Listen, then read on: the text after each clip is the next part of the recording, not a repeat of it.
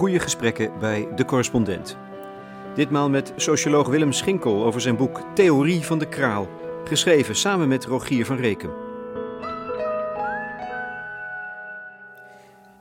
Er zijn altijd twee reacties die ik ontlok. Mensen die het ofwel helemaal niks vinden, ofwel denken van dit is iets wat eindelijk gezegd moest worden. En wat we hebben met dit boek is dat er mensen zijn die zeggen: oh, wat een bevrijdende ervaring eigenlijk. En wat een vreugdevol boek. En wat een troost. Er zijn mensen die zeggen: oh, dit boek biedt troost. En er zijn dan ook mensen die zeggen: ja, het is allemaal boos en agressie en weet ik veel wat. En ik denk eerlijk gezegd dat als je de ervaring hebt dat het agressief is, dat voortkomt uit een bepaald soort agressie die je er zelf bij ervaart. Maar die niet per se toe te schrijven is aan het boek. Maar dus de agressie die je eigenlijk je ervaart op het moment dat jij, zonder dat je het vaak weet, een politieagent bent. Dat wil zeggen dat we zijn op allerlei momenten in het leven zijn wij politieagenten. Dan zijn wij mensen die zeggen: hey, doe eens even normaal. Hou je even aan wat we onuitgesproken geaccepteerd hebben. En wat we met dit boek doen is gewoon zeggen van ja, kijk, we denken. En als we denken, dan houden we ons niet aan wat nu is. Houden we ons niet aan de status quo. Houden we ons niet aan wat normaal is. Er is geen enkele verplichting dat te doen. Sterker nog, als je het wel doet, dan is het geen denken. Want denken is nou juist iets wat mogelijk is. Wat mogelijk maakt om je niet te houden aan wat al was. Ja. Want dat, als je dat zou doen, zeg maar, als je in het denken alleen maar blijft bij wat is. Alleen maar denkt van, nou ja, goed, die liberale democratie die we nu hebben, dat is wel het beste ongeveer. Dan is het geen denken, toch? Denken moet iets anders doen. En als we gewoon zeggen van, ja, wat gebeurt er als we die vrijheid opzoeken? Dan komt dat over als een affront voor sommigen. En voor velen gelukkig ook. Die laten die initiële reactie meteen gaan. Die gaan meestromen in het boek. En die gaan zeggen van, ja, wat een vrijheid eigenlijk. Wat een jeugdige vrijheid bijna. Ja, voor mij is het vitaliteit. Ik zit dus aan die kant, evident. En wat ik mooi vind, is dat jullie samen, Rogier van Reekum en jij, je post beginnen met te zeggen: wij weten ook niet hoe het moet. Mm-hmm. Wij weten niet hoe te leven. Mm-hmm. En dat is oprecht. Dat is niet een pose. Ja. En dat wij, waar dat op slaat, dat is niet alleen het wij van Rogier en ik. Maar dat is ook het wij van wij allemaal. Er zijn allerlei mensen die claimen dat ze weten hoe we moeten leven, wat nu de beste levensvorm is. Er zijn allerlei mensen die bijvoorbeeld zeggen van, nou ja, wat in het Westen gebeurt is uiteindelijk toch het allerbeste wat er is. En daarvoor, om dat te doen gelden, hebben ze heel veel geweld nodig. Van het begin af aan is dat het geval geweest. Hè. De geschiedenis van het Westen is één grote geschiedenis van geweld tegen alles wat zich niet aan die orde van het Westen conformeerde. Dus allerlei indigenous peoples zijn uitgeroeid omdat ze niet wilden leven zoals het opgelegd werd vanuit het Westen. En de hele tijd is er toch dat idee, ja oké, dat is allemaal gebeurd, maar uiteindelijk is dit toch de beste manier van leven. En wat wij zeggen is simpelweg, nou ja, wij weten het niet. En wij, dat is een breder wij. Dat is eigenlijk het idee dat het voor niemand eigenlijk mogelijk is om te zeggen, nou, dit is de beste manier. En om dat dan te doen zonder geweld. Kijk, wat we in Europa heel erg hebben is toch nog steeds een heel erg superioriteitsgevoel. Uiteindelijk kunnen we niet ons voorstellen dat je wezenlijk anders zou leven dan hoe wij doen. Tegelijkertijd is dat alleen maar mogelijk omdat er duizenden mensen verdrinken op de Middellandse Zee. Dus, en als je daarop wijst, ben je dan woedend? Ik weet niet, dan zeg je ook gewoon van, ja, die mensen die zo hard claimen te weten hoe ze moeten leven, misschien zijn die woest op een manier die ze niet eens doorhebben.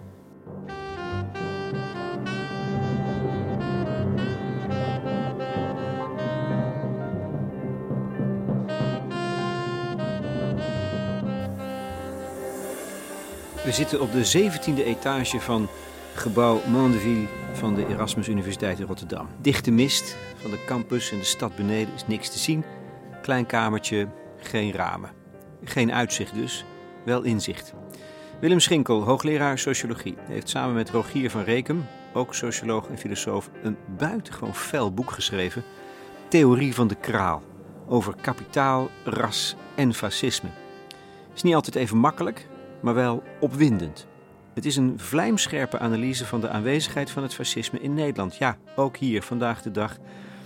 En ze zien dat als een uitvloeisel van de liberale orde. Ik lees er woede in, vitale woede. Maar Schinkel wijst de suggestie dat hij geradicaliseerd zou zijn af. Weet ik niet. Nee, ik denk het niet eigenlijk. Maar het is ook niet zo...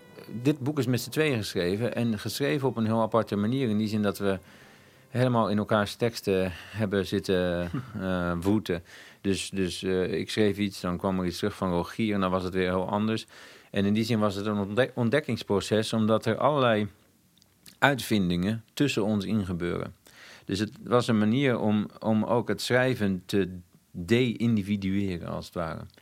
En dus of ik nou woedend ben of niet, dat is niet eens zo heel relevant. Want er is iets ontstaan wat eigenlijk exemplarisch is voor wat de hele tijd ontstaat.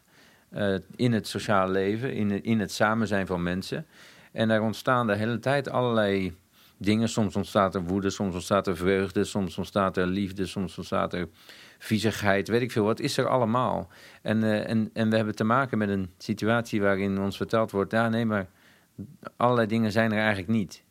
Die horen eigenlijk niet bij hoe het normaal is om te leven. En wij willen alles omarmen. Behalve het fascisme. Dat beslist niet. En dit is één fel protest tegen het opkomend fascisme in onze tijd. Wij zijn er getuigen van, we zitten er middenin. Is het gevaar dat we dat, wat jullie in ieder geval fascisme noemen, dat ook bijna normaal is geworden?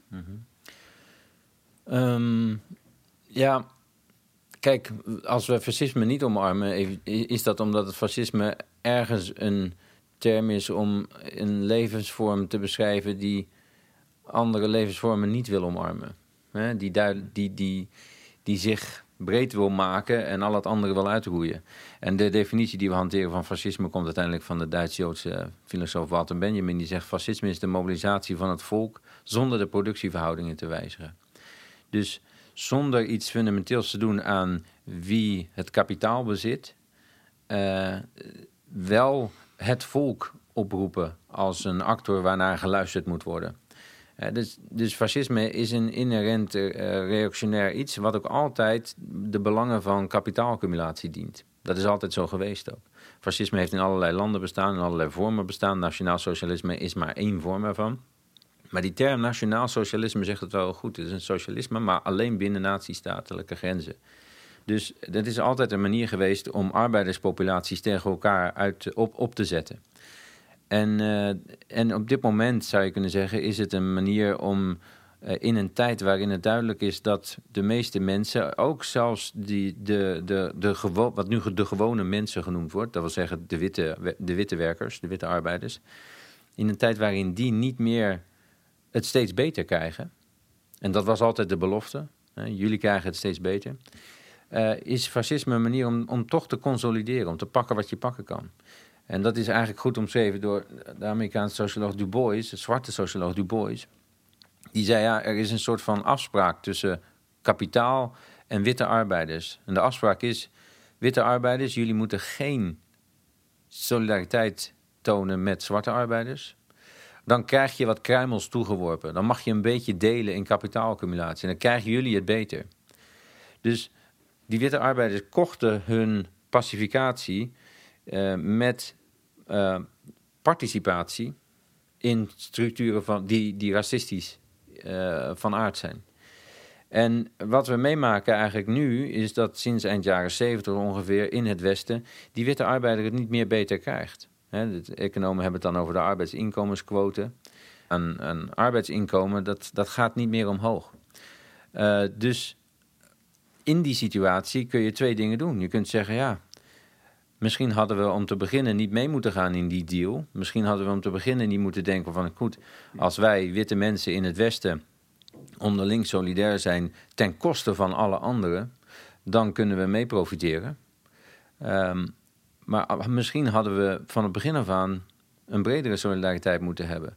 En hadden we een front moeten vormen tegen degene waar uiteindelijk de kapitaalaccumulatie plaatsvindt... samen met... niet-witte arbeiders. En de fascisten stellen simpelweg voor... nee, dat hoeven we niet te doen. We kunnen gewoon nog steeds pakken wat we pakken kunnen. We kunnen consolideren. Het enige is dat we daarvoor iets meer geweld nodig hebben. En dus moeten we nog harder staan op wat de grenzen zijn. Dus alles degene die participeerde in kapitaalaccumulatie... dachten te hebben, dat blijken ze niet te hebben. En wat hebben ze dan nog? Dan hebben ze geweld. En het voorstel om dat geweld verder door te zetten... dat is het fascisme in onze tijd. Maar dat is dus, moet je met een schok vaststellen... nu het Nederlandse parlement binnengeslopen. Het is niet iets van de jaren 30. Het zijn mensen die zeggen, fascisme, ja, dat is een term... doe dat nou niet, want dat ziet er anders uit. Mm-hmm. Philip Blom, met wie ik sprak, zegt dat. Mm-hmm. Nee, ze dragen nu driedelige pakken. Mm-hmm. Maar het is... Je moet vaststellen, het is het Nederlandse parlement inmiddels binnengeslopen. Nou ja, om te beginnen, er zijn natuurlijk heel veel mensen die fascisme iets eenmaligs willen maken. Hè? Dat zijn de standaard historici, die hebben vaak het idee van... nou ja, fascisme zit in de geschiedenis, dus laten we het nu over populisme hebben, weet ik veel wat. Er is geen enkele reden waarom het eenmalig zou zijn, want het heeft te maken met een situatie die zich voordoet in een kapitalistische economie op allerlei momenten. Op het moment dat die kapitalistische economie niet... die witte arbeiders voldoende kan bieden... ja, dan komt fascisme weer op om te compenseren als het ware. Dus dat eenmalig maken van fascisme... is een manier om te doen alsof het ooit bestond... en nooit meer kan bestaan. Dat is voor historici, die hebben vaak die neiging... maar als socioloog of filosoof zijn we daar niet aan gebonden. Maar is het parlement binnengeslopen? Kijk... Fascisme was altijd iets wat zich bevond aan de liberale horizon. Liberalisme is eigenlijk altijd geweest een manier om te zeggen... goed, fascisme dat is ongeciviliseerd, maar, dus wij houden dat op afstand. Maar goed, een aantal elementen ervan moesten altijd meegenomen worden... moesten altijd overgenomen worden. Nou, welke dan? Kijk... ergens is er een continuum waarin liberalisme en fascisme in elkaars verlengde liggen. En liberalen hebben fascisme nodig om te claimen zelf geciviliseerd te zijn. Dat is hoe je altijd kunt zien dat bijvoorbeeld CDA'ers kunnen altijd zeggen... ja, neem de PVV, dat is echt ongeciviliseerd. Dat gaat echt te ver. Terwijl het CDA kon participeren in allerlei... racistische uitlating over moslims, kon mensen uitzetten en weet ik veel wat, kon een beleid verdedigen wat duizenden mensen laat verdrinken op de Middellandse Zee. Dus, maar er is altijd nog de mogelijkheid om te zeggen, nee, dat zijn de echte fascisten. En terwijl liberalisme is vanaf het begin af aan natuurlijk iets wat zich invoegt in een heel racistische wereldorde. Wat is die racistische wereldorde? Dat is een wereldorde van nazistaten. Wat zijn nazistaten? Dat zijn manieren om te zeggen... oké, als jij dit bloed hebt... of als jij op deze grond geboren bent... dan heb jij rechten en anders niet. Dus dat is gewoon bloed und boden. Dat zit in de basis van onze liberale nazistaat. En er zijn allerlei momenten waarop men dus iedere keer weer zegt van... ja, we moeten iets meer geweld gebruiken. We moeten toch iets meer staan op onze grenzen. En dat is inmiddels een hele... Dat is zo normaal. Een paar jaar terug was er iemand, ik zal de naam niet noemen... maar die zei, nou ja, in Nederland hebben zwarte mensen nooit achter in de bus moeten zitten.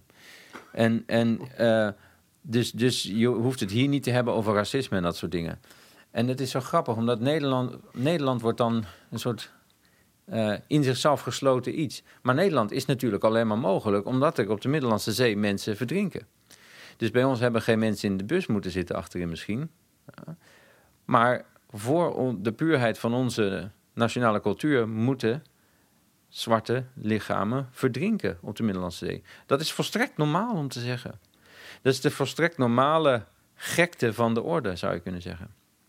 Dus fascisme en liberalisme, die hangen nauw samen. En liberalisme heeft altijd het spook van fascisme nodig om te kunnen zeggen van oké, nee, fascisme, dat is echt dat.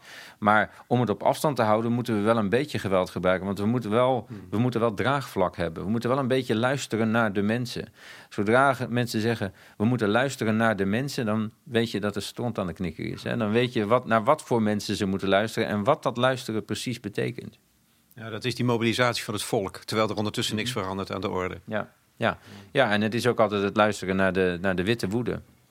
Dus ja. Maar waarom zijn er dan niet tegenkrachten? Want er zijn niet alleen maar witte mannen die hun deal met het kapitaal zien kwijtraken en dan geweld willen gaan gebruiken om toch nog zoveel mogelijk iets ervan te kunnen pakken. Er zijn toch zoveel andere groepen. Waarom wint dat dan? Nou, om te beginnen, ja, er zijn zoveel andere bewegingen gaande. Dus ergens is dat ook wat we constateren. Hè? Dus er is altijd al veel meer. Elke orde die denkt dat die veilig is, die heeft het mis. Want dat is precies waarom er geweld nodig is. Als de orde allemaal zo vanzelfsprekend was en zo redelijk... en als het allemaal duidelijk was dat het zo moest... dan was er niet zoveel geweld nodig. Maar uiteindelijk, waarom bestaat dit? Ja... Dit is de orde die kapitaalaccumulatie mogelijk maakt. En we weten dat de kapitaalaccumulatie plaatsvindt bij de 1%. Niet bij de 99%, zelfs bij de 0,1% zou je kunnen zeggen. En het is wel heel grappig als ik... soms krijg ik reacties van mensen die vinden het volstrekt absurd wat we te melden hebben. Hè. Die zeggen, ja, dit is luchtfietserij en ik veel wat. En ja, luchtfietserij vind ik niet eens een negatief oordeel overigens. Maar het grappige daarbij is dat ze zich zo graag beschikbaar houden voor exploitatie. Dat ze dus eigenlijk zeggen, goh, dit is echt belachelijk. Ik kies ervoor om bij de 99% te zitten die structureel uitgebuit wordt. Dat is de vrijwillige keuze. Spinoza heeft zo'n citaat in het Theologisch Politiek Traktaat.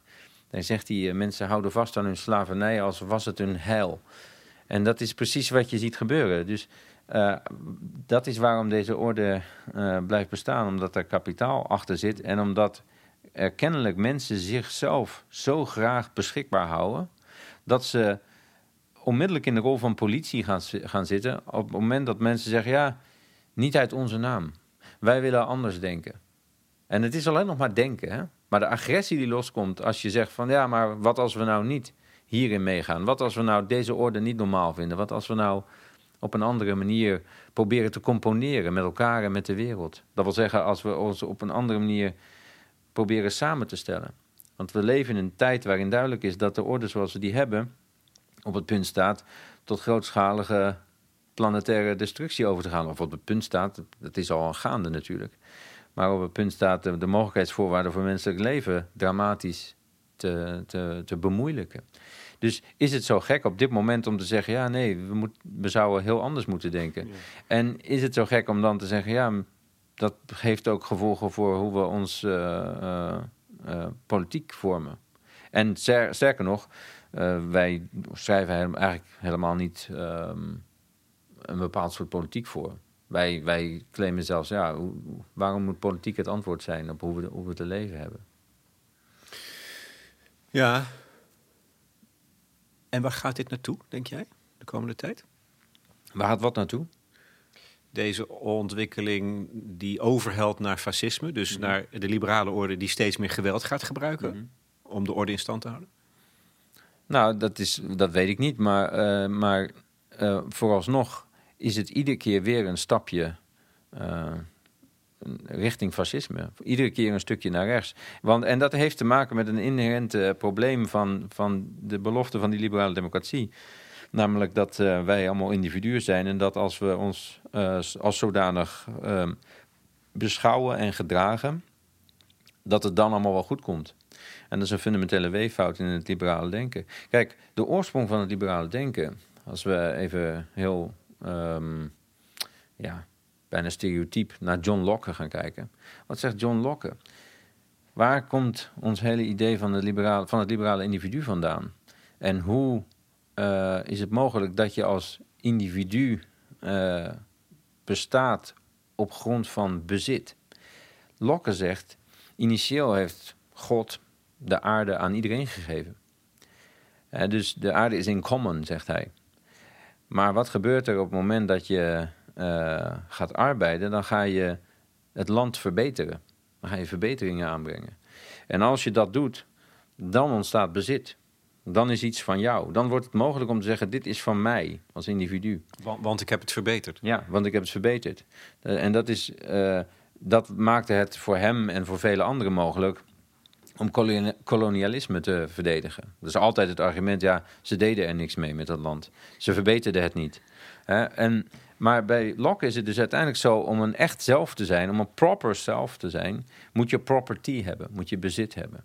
Dus we zijn bezeten door bezit, zou je kunnen zeggen. En dat is aan de basis van het liberale denken. Dus wat staat aan de basis van het liberale denken? Het idee dat we dat wat gemeenschappelijk is, kapot moeten maken. Want iedere keer dat iemand zegt, kijk, ik heb iets verbeterd, dit is nu mijn bezit, wordt het gemeenschappelijke kleiner en kleiner en kleiner. Dus aan de basis van liberaal denken zit het idee dat dat wat gemeenschappelijk is, kapot gemaakt moet worden.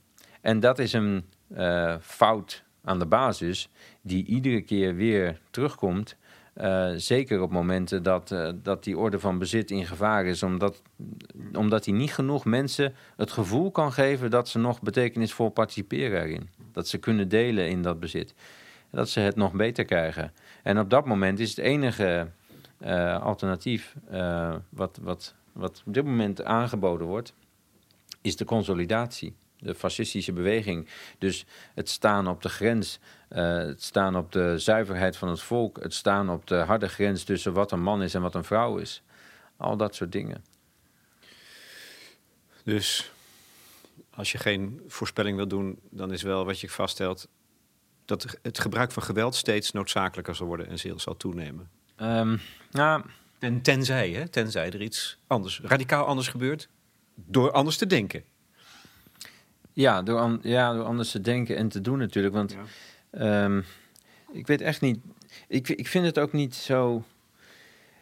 Het is niet hoe ik zou willen denken van. Hè, kijk, dit gaat alleen maar richting een doemscenario. Want het is niet nuttig, het is niet vreugdevol om zo te denken. Het is veel vrijer en vreugdevoller om te denken, ja, maar wacht eens even. Wij hebben duizenden manieren om te bestaan. Wij woekeren als het ware in dit leven. En dat wil zeggen, wij ontspringen iedere keer al de ordeningen waarin ons leven gevat wordt. Dus wij weten helemaal niet, zei Spinoza ook al, wat een lichaam is. Wij weten ook niet hoe wij onszelf kunnen componeren in deze wereld. Kijk, ons wordt verteld, er is maar één manier om te bestaan. En dat is een neoliberale manier. Dus heel veel mensen, ook studenten die ik heb, die vinden het inmiddels volstrekt normaal om zichzelf in termen van een soort van entrepreneur te zien. Die moeten hun kapitaal aan de man zien te brengen. En dus er zijn geen fundamentele alternatieven voor de manier waarop onze economie is ingericht, waarop onze politiek bestaat. Heel de politieke geschiedenis culmineert in Nederland. Want dit wat wij nu hebben, dat zal wel altijd bestaan, is het idee. Maar het is natuurlijk al belachelijk allemaal. Het is volstrekt absurd. Wij weten helemaal nog niet waartoe we allemaal in staat zijn. Dus dat is ook wat mij betreft heel erg hoopvol. Maar als je kost wat kost wil vasthouden aan die orde die denkt dat er geen alternatieven zijn, ja, dan word je agressief als iemand zegt van nee, maar het kan op heel veel andere manieren. Het kan op duizenden andere manieren. We weten misschien nog niet hoe. Maar dat gaat allemaal komen.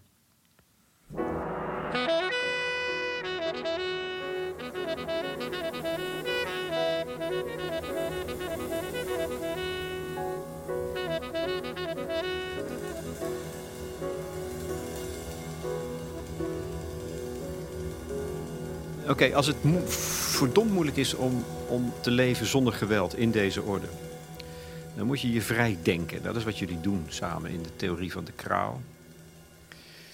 Wat mij treft is de taal. Ik denk eigenlijk, als je dus je daaraan wil ontworstelen, moet je ook een nieuwe taal vinden. Mm-hmm. En ik denk dat een van de lastige dingen is, dat je dat ook doet samen. Mm-hmm. En ik vind het dus een hoge mate van poëzie hebben. Mm-hmm. Maar dat zou je misschien wel verbazen als ik dat zeg. Nee, helemaal niet. Dat is ook, daar waren we ons wel van bewust. Ja? ja. Dus, maar dat is toch grappig dat de socioloog en de filosoof worden dichter op zo'n moment? Ja, maar dat is inderdaad omdat... dit is een discussie die ik zelf al wel langer heb. Of een discussie. Dat wordt vaak, ik ben vaak bekritiseerd omdat ik allerlei dingen doe met taal die dan kennelijk niet mogen of zo. Maar het is zo'n gek idee dat als mensen denken van... waarom verzin je nieuwe woorden bijvoorbeeld? Dat vind ik een gek idee, omdat ik me dan afvraag... denk je dan dat alle woorden er nu zijn? Dus je denkt dan dat gewoon het deksel nu op de woordenschat kan... en dit was het dan. En sterker nog, dat denken mensen vaak natuurlijk helemaal niet... want in de kwantummechanica vindt men het ook prima... als er woorden nieuwe woorden ontdekt en uitgevonden worden. Dus het is meer dat zodra je het hebt over het samenleven... dan is het idee, maar je kunt geen woorden gaan bedenken. Je kunt niet andere dingen met taal doen. Maar op het moment dat we andere dingen met taal doen... dan wordt eigenlijk pas duidelijk hoe gek het eigenlijk is... hoe we gewend zijn te denken. Dat er gewone mensen zijn en dat er draagvlak moet zijn. En dat we naar de mensen moeten luisteren. En dat we ons, terwijl we dat doen, de hele tijd altijd al... volledig hebben overgegeven aan een orde die 1% stinkend rijk maakt. En dat is een volstrekt normale gekte. Maar dat wordt duidelijker als je in de taal die je gebruikt... als je je daar wat van distancieert en als je ook, als je ook paradoxen hanteert. Dus als wij zeggen, ons programma dat we niet hebben... is uitgesproken preservatief. Of ons programma dat we niet hebben is liefde. Ja, dan doen we daar iets. Dan zeggen we, dit is een programma, maar het is geen programma, hè. Het is niet een of andere blauwdruk. We komen niet met een of ander schema. Als iedereen dat volgt, dan hebben we eindelijk de echt goede samenleving bereikt. Ja, maar dat is precies wat een goede dichter doet volgens mij. Zich bevinden op een onmogelijke positie in taal en daar zien stand te houden in woorden. Ja, maar kijk, de positie van de dichter is ergens... Waarom is poëzie interessant? Omdat het iets fundamenteels duidelijk maakt aan onze conditie überhaupt. Het gekke is dat de taal die we normaal gesproken hanteren... waarvan we denken dat die allemaal logisch sluitend is... en dat die helder is, dat is het gekke eigenlijk. Dat is het gekke fenomeen, want dat onttrekt zich aan wat leven eigenlijk is. Namelijk wilde vitaliteit, woekerende nieuwheid de hele tijd. Het feit dat wij creatief zijn, dat we meer maken... dat er steeds weer iets nieuws gemaakt wordt... En poëzie is een manier om dat duidelijk te maken. Van, het leven is een stukje wilder dan de orde ons het wil doen geloven. Dus nogmaals, wat mij betreft zit de gekte in het idee... dat we nu alle woorden wel hebben. En dat je je vooral in wat je ook doet... Je mag denken, maar je moet je eerst even je handtekening zetten... onder de orde zoals die is. En dan mag je nog denken. Dat is voor mij een bevreemdend idee. Overigens, er zit ook... echt plezier in, denk ik, bij jullie samen. Dat je dingen ontdekt op die manier. Daar zit toch ook lol in? Ja. Ik heb regelmatig moeten lachen. Ja, nee, wij ook. Maar dat is toch het plezier, want ergens hebben wij ook plezier toch nu. Ja. Dat is toch plezier wat er is als je samen bent. En alleen ons wordt verteld dat wij wel samen mogen zijn, maar alleen in orders die ons tot individuen maakt. En die ons tot producent maakt en tot consument. Maar er zijn zoveel andere manieren om samen te zijn. En die doen we de hele tijd al. Hè? Dat we waar we het over hebben, dat slaat op wat er de hele tijd gebeurt met iedereen al. Terwijl dat die orde extractie uit ons haalt. Hè? Onze arbeid exploiteert en ons niet genoeg betaalt daarvoor. Terwijl dat gebeurt, hebben we de hele tijd, helpen we elkaar. Passen we even op de kinderen van de buren... Is er even meer generositeit dan van ons gevraagd werd? Stoppen we even wat meer tijd in het verzorgen van een ander... zonder dat we daar geld voor krijgen? Dus het is er de hele tijd. Alleen die orde is de hele tijd parasitair op onze vreugde in het samen zijn. Op waartoe wij in staat zijn als wij samen zijn met elkaar. Dus we proberen hier alleen maar daarop te wijzen... Die woekering van het leven, daar proberen we trouw aan te zijn... en daar proberen we expressie aan te geven... Terwijl ergens we niks anders doen dan opschrijven wat iedereen al weet. Ervaart, voelt, beseft, maar nog niet totaal dom gekomen. Misschien. Ja, er zijn heel veel mensen die dat ook wel in taal uitdrukken. Er zijn dus allerlei dichters die... Maar ook allerlei mensen die in de minder geweldsluwe zones van onze wereld leven... Die weten dat beter dan de mensen die nog denken te profiteren... dat het echte leven buiten de orde plaatsvindt.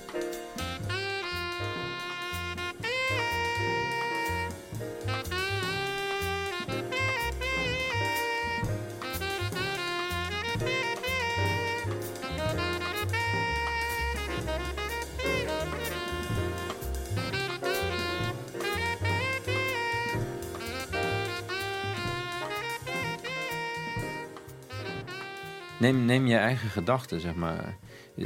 We denken over onszelf als personen met een soort van vrij vaststaande identiteit, et cetera. Maar als je daadwerkelijk let op wat er allemaal door je hoofd schiet op een dag... de grootste perversiteiten, soms gewelddadige fantasieën... soms verlangens die je eigenlijk nooit expliciet maakt... er woekert van alles in je hoofd. En dat is niet alleen in je hoofd, dat is in je lichaam... dat is in ons collectief... lichaam ook. In de aarde zit het natuurlijk ook. De aarde is één grote woekerende productie van nieuwheid. Dus er gebeurt de hele tijd, het borrelt al aan alle kanten. En dat is iets wat onze orde moeilijk wil accepteren. Die wil alles helder hebben. Jij bent dit, je bent links of rechts. Je bent man of vrouw. Je bent Nederlander of Duitser of wat dan ook. Het moet allemaal helder zijn. En, maar die ordening is, dat is belangrijk, is maar één vorm van woekeren. He, want die orde, woekeren is leven eigenlijk gewoon. Hè? Dus orde woekert ook. Orde is woekering en heeft heel grote problemen om te gaan met het feit dat die woekering is. Want het is die vorm van woekering die alle andere woekering onder de duim wil houden. Ja. En hoe doe je dat? Ja, door overal... Het is net een soort waterbedeffect, weet je. Door ergens op te gaan duwen en dan komt er ergens anders weer wat. En dan moet je daarop gaan duwen. En dus het is een onmogelijk iets. Soortgelijke dingen hebben feministen bijvoorbeeld wel gezegd over het huwelijk. Wat een ongelukkige constructie is dat toch. Wat een leed veroorzaakt dat toch. En iedere keer wordt er weer gedacht... ja, nee, maar dit is toch de beste manier waarop we liefde vorm kunnen geven tussen mensen, weet je. Dus die orde is... een vorm van woekering. Het is één manier waarop leven zich uitkristalliseert in ordeningen. Maar gelukkig is er altijd meer dan dat. We borrelen altijd boven de ordeningen uit, zou je kunnen zeggen. Het lekt altijd. Ja, het huis lekt. Het collectief huis waarvan men denkt... nou, dit zit wel goed in elkaar, dit zit stevig, dit heeft een dak. Dan blijkt het dak te lekken. En een van die migratie is zo'n lek. Migratie is een naam... om inderdaad om te gaan met het feit dat het lekt. Maar migratie is uiteindelijk een naam om te gaan met het feit dat wij beschikbaar zijn voor accumulatie. Want migratie is een manier om te zeggen... ja, kijk, je hebt gewoon mensen, gewoon burgers... en die moeten werken voor hun geld, et cetera. Maar dat mogen ze ook doen, want hen wordt ook iets gegeven. Namelijk, zij mogen lid zijn hier. Want ze zijn hier geboren. En dan zijn er anderen die niet hier geboren zijn. En er wordt een groot onderscheid gemaakt. En tegen die anderen wordt gezegd... ja, omdat jullie hier niet geboren zijn... hebben jullie een schuld. Jullie hebben een extra schuld... We hebben allemaal schuld, want voor niets gaat de zon op. Hè? Je moet allemaal werken. En die migranten zijn mensen die dubbel schuld hebben. Die moeten werken als iedereen, maar die hebben ook nog extra schuld... omdat ze ons komen lastigvallen op onze grond. Gewoon op onze grond. Wij die ons gewoon op onze grond gebleven zijn. Wij waren hier al. En toen kwamen zij. En dat soort fantasieën die historisch gezien natuurlijk... vreemd zijn, omdat je gewoon kunt zien wanneer die opkomen... en welke alternatieven er voor zijn allemaal. Die houden onze eigen beschikbaarheid gaande. Want het punt is, alles wat er is van ons collectief. Ja. Wij leven alleen in een orde waar ons verteld wordt... nee, er zijn mensen die bezitten meer dan anderen. Maar dat is bullshit. Alles wat geproduceerd wordt, dat doen wij. Dat is onze socialiteit. Dus we hebben al een reëel bestaand communisme, zou je kunnen zeggen... Dat alles wat er is, is van ons. Dat is een overvloed. Iedere keer is weer duidelijk, heel die wereld, die is er voor ons. En dan, vervolgens, in een tweede stap zijn er mensen die zeggen... ja, en de wereld is ook al verkaveld en verdeeld. En dus die overvloed die er is, dat is wel een overvloed. Maar voordat je daarin mag delen, moet je eerst gaan werken. En dus op het moment dat er dan migranten komen... dan zijn die eigenlijk een blok aan je been. Omdat, je moet al hard werken... En dan komen er ook nog migranten die niet op hun grond gebleven zijn. Dus die lui hebben een schuld uitstaan naar ons. Ja. Dus als je zegt migrant, dan zeg je eigenlijk... jij hebt een schuld. Jij bent hier voorwaardelijk. Want migranten zijn mensen die er ook niet hadden kunnen zijn. Dat is het gekke van wat een migrant is. Het zijn mensen die hier zijn bij ons, met wie we gewoon samenleven. Met wie we altijd al samenleven, op heel historisch complex vertakte manieren. Die waren er altijd al, die mensen. En nu zijn ze hier en nu zeggen we, ja, maar jij bent iemand die had hier ook niet kunnen zijn. En omdat dat het geval is, moet jij je invechten. Zoals onze premier zei. Invecht in onze kraal. Ja, in onze orde. En dus staat de schuld uit. En dat laten we je ook keer op keer voelen. Want we gaan je ook jouw kinderen migrant noemen. Dat zijn tweede generatie migranten. Die zijn nooit gemigreerd, maar het zijn wel migranten. Dus die schuld die gaat in komende generaties uitstaan.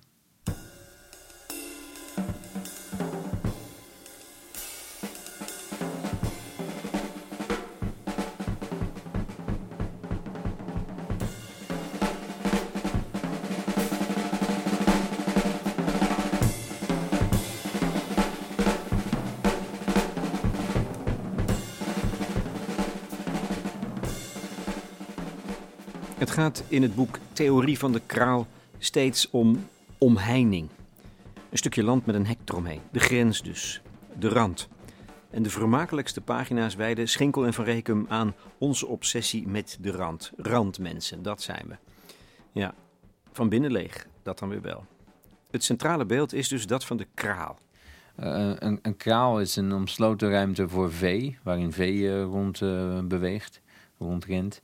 En dat komt van het Engelse woord corral. En dat komt weer van het Portugese curral. En dat gaat allemaal terug op een Latijns woord dat currere is. En dat betekent rennen. Dus het is de ruimte waarin wij moeten rennen. En we moeten de hele tijd rennen. We hebben de hele tijd te weinig tijd. We moeten de hele tijd harder rennen. Er zit ook een concurreren, toch? Ja, dus dat rennen is ook een concurreren. Ja. Dus dat curreren is een concurreren. Een samenrennen. Ja. Dat is wat concurrentie betekent. Dus het betekent samenrennen. Je kunt er ook voor kiezen om allebei niet te rennen. En iets anders te gaan doen samen. Maar dat hebben we niet gedaan in deze orde. We hebben ervoor gekozen om... te zeggen, nou ja, leven is eigenlijk alleen mogelijk als je heel hard rent en als je steeds harder rent. Maar dit is wel waar we mee belast worden eigenlijk. Om net te doen alsof wij randen hebben en alsof er binnen die randen dus nog iets is ook. Wat we helemaal uit onszelf moeten halen. Maar alles wat we zijn, zijn we omdat we met anderen zijn. Omdat we op duizenden mogelijke manieren met anderen zijn. Ja, dat we samenvallen met de rand, is dat op een andere manier. Ja. Dus ons wordt een soort van fetish met randen opgelegd. Maar wat dat doet, is dat hij ons beschikbaar houdt. Die houdt ons beschikbaar voor exploitatie. Wij bieden ons gewillig aan voor exploitatie. En dat is gewoon wat we werk noemen. En dat doen we binnen die kraal, binnen de orde van de kraal. En ja, dat doe ik ook, hè. En Rogier ook. Wij op geen enkele manier claimen we met dit boek dat we daar niet in staan. Dat we er niet in participeren. Het is alleen zo dat we expliciet maken dat het niet uit onze naam gebeurt. En dat we het niet willen. Dat wij niet zeggen van ja, nee, dat is zo. En het is ook de enige manier om te zijn. En dus alle, zeg maar, vreugde die ermee geassocieerd wordt... heeft te maken met de ontlasting eigenlijk die je biedt. Als je zegt van ja, dit is allemaal zo. En er is geen revolutie morgen waardoor het allemaal anders is. Maar je hoeft er ook niet in te geloven.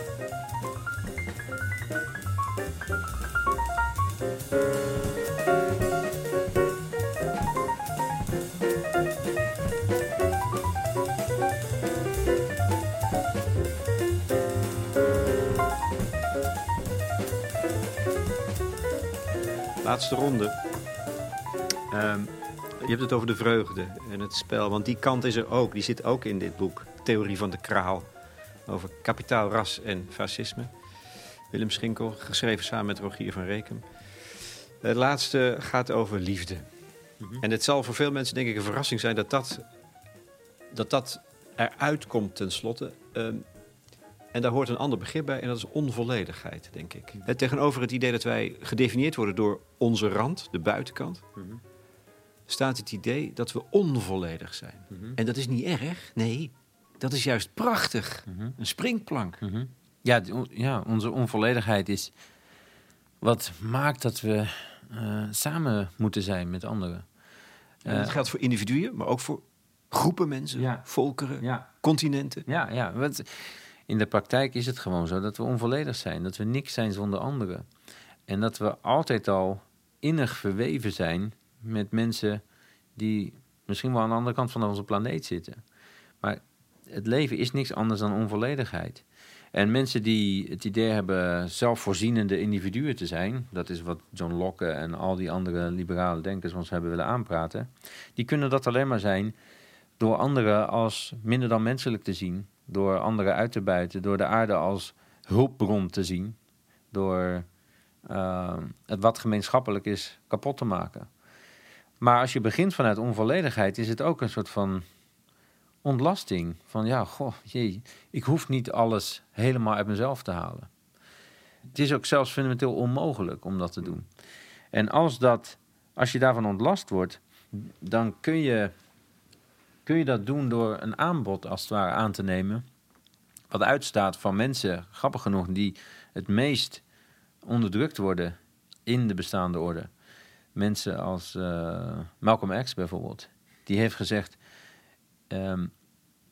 the moment we stop loving them, they have won.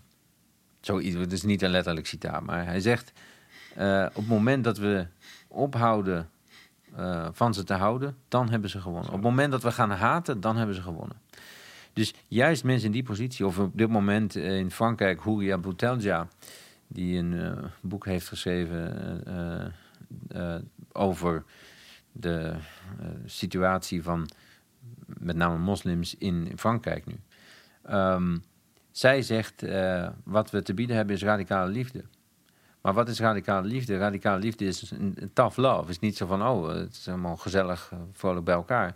Nee, radicale liefde is het aanbod om een hele hoop randfetish te laten gaan. Een hele hoop te laten gaan. Om te denken, wacht, ik hoef niet per se met alle geweld... man te zijn of wit te zijn. Ik hoef niet op het moment dat mensen deze orde bekritiseren... of op het moment dat ze met alternatieven komen... of op het moment dat ze zeggen dat ze niet echt in geloven... hoef ik niet meteen de pet van de politieagent op te zetten. Zelfs onszelf zijn we de hele tijd aan het policen. Hè? Want wij woekeren ook. Er zit een mannetje met een stropdas in ons, zelf... die de hele tijd alle... heterogeniteit aan het uitroeien is. Er zit in mij iemand die de hele tijd mij tot de orde roept... en die de hele tijd van mij helder, eenduidig man wil maken. Die mij wil doen participeren in een witte orde. En dat is ook wat we doen ten aanzien van anderen. Maar het aanbod is, doe dat nou eens niet. Als je nou eens zou luisteren, als je nou eens zou denken van... ja, maar wat als we niet meteen in de verdediging van deze orde schieten? Want als dat kennelijk nodig is, wat is er dan zo stevig aan die orde? Wat is er dan zo noodzakelijk aan die orde? Als die meteen met alle geweld verdedigd moet worden. Een woord dat je ervoor gebruikt, en dat verwijst weer naar de kunstzinnigheid. Het is componeren. Dus dan zitten we op het niveau van de dichter weer. Maar het is natuurlijk toch echt, vind ik wel verrassend. Maar ook heel echt geweldig dat jullie daarmee... komen, dat dus kan. Dat je dat je liefde, wat we zien als iets dat tussen twee mensen gebeurt... kunt gebruiken om een heel wereldbeeld op te baseren. En je haalt daar, tot mijn toch wel een beetje niet geringe verbazing... iemand als Paulus bij aan. Mm-hmm. De Bijbelse apostel, de eerste, de man die bekeerd werd. Nou, hij staat vaak in een zeer kwaad daglicht. Mm-hmm. Mm-hmm. Willem Schinkel, dat is verrassend. Is dat zo verrassend? Ja. Ik heb van jou. Ja, maar, Je moet niet vergeten dat ik protestants ben opgegroeid. Hè? Dus in de eerste in aanleg zat het erin. Maar ik ben zeker niet meer kerkelijk, dat we dat vooropstellen. Maar kijk, wij hebben het idee dat het absurd zou zijn om die eeuwen van wijsheid en van liefde ook, die opgeslagen liggen in wat we nu de Bijbel noemen, om die te laten kapen door een stel reactionairen die daar allerlei levensbeknotting mee willen bereiken. Paulus heeft het over dingen als er zijn geen mannen, er zijn geen vrouwen, er is alleen een gemeenschap met Jezus. Op het moment dat je dat zegt, is dat heel radicaal. Het is gewoon een genderqueering. Ja. Toch? Ja.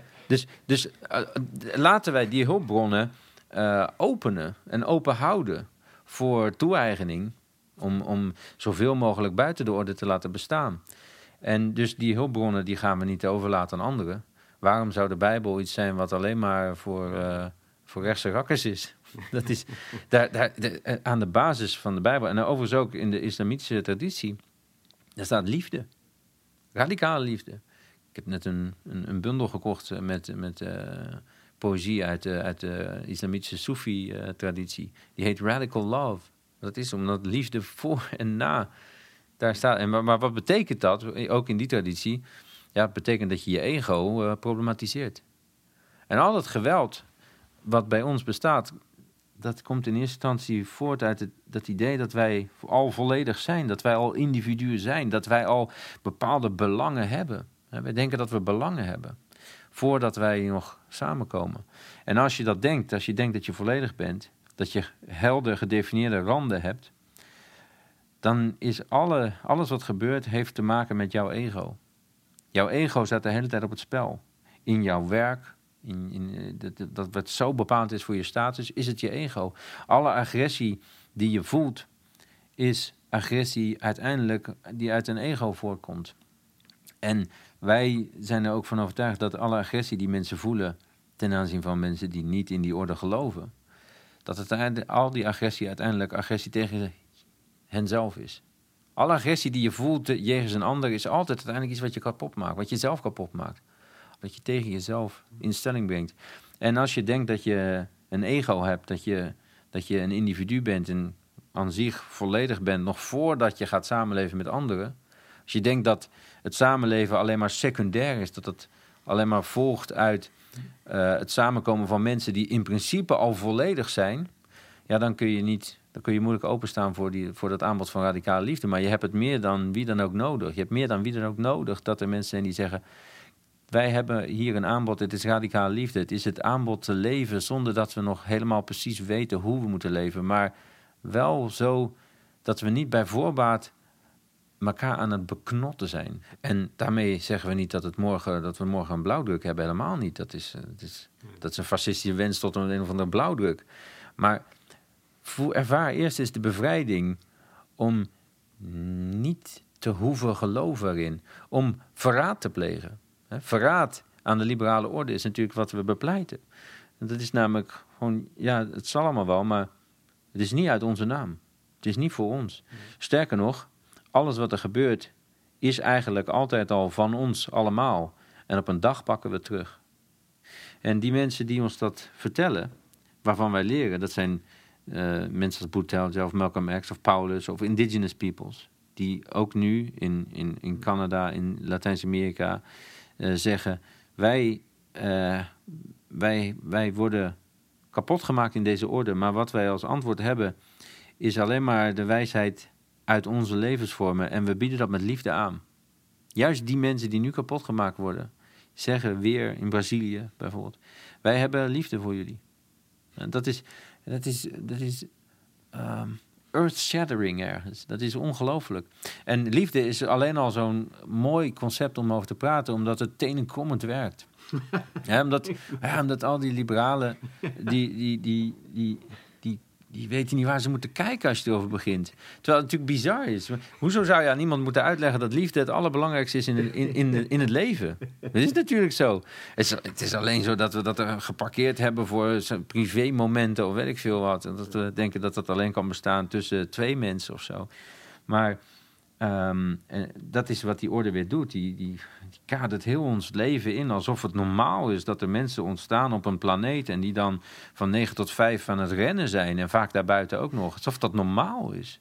Alsof hen dan verteld moet worden, ja, maar weet je niet dat liefde het belangrijkste is in het leven? En dat je het leven samen doet en dat je dus onvolledig bent. En om daar aan te gaan staan, dat vergt een bepaalde vorm van verraad. Niet het verraad van we nemen met geweld de boel over. Maar wel het verraad van, dit gebeurt niet uit onze naam. En we doen wat we kunnen om het te saboteren. En op een dag gaat deze liberale orde eindigen. Zoals dit gesprek nu. Zo de knetter. Ik vind het verbazingwekkend helder. Nou ja, ik weet niet goed wat ik daarop moet zeggen. Dus nu heb je me stil. Maar het is wel zo van, weet je, wat we doen is, we willen wel uit onze eigen kracht werken. En we is weer een nog niet bepaald collectief. We is het wordende wij. Het wij dat nog niet weet wat het is.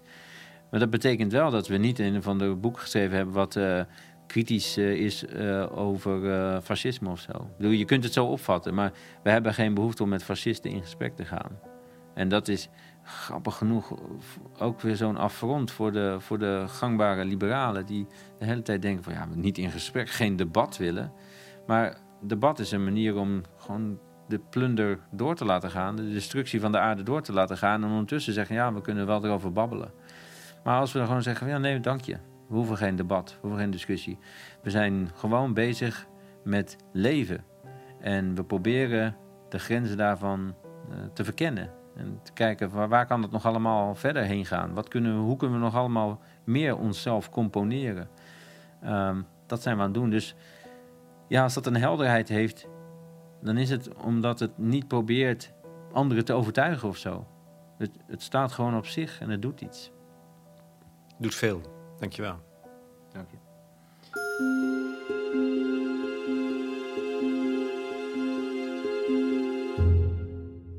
Dit was Willem Schinkel in gesprek met Lex Bolmeijer voor De Correspondent. Het ging over het boek dat hij schreef samen met Rogier van Reekum, Theorie van de kraal, over kapitaal, ras en fascisme.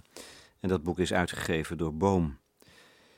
Zijn visie roept altijd voor- en tegenstand op. Dat zal nu ook zeker het geval zijn. De geëigende plek om door te praten is het platform van De Correspondent. Toegankelijk als je lid bent. En dat ben je al voor 7 tientjes per jaar. Ten slotte de muziek die ik gebruikte was van John Coltrane. Specifiek A Love Supreme. Vrij, woekerend, vitaal. A love supreme, a love supreme, a love supreme.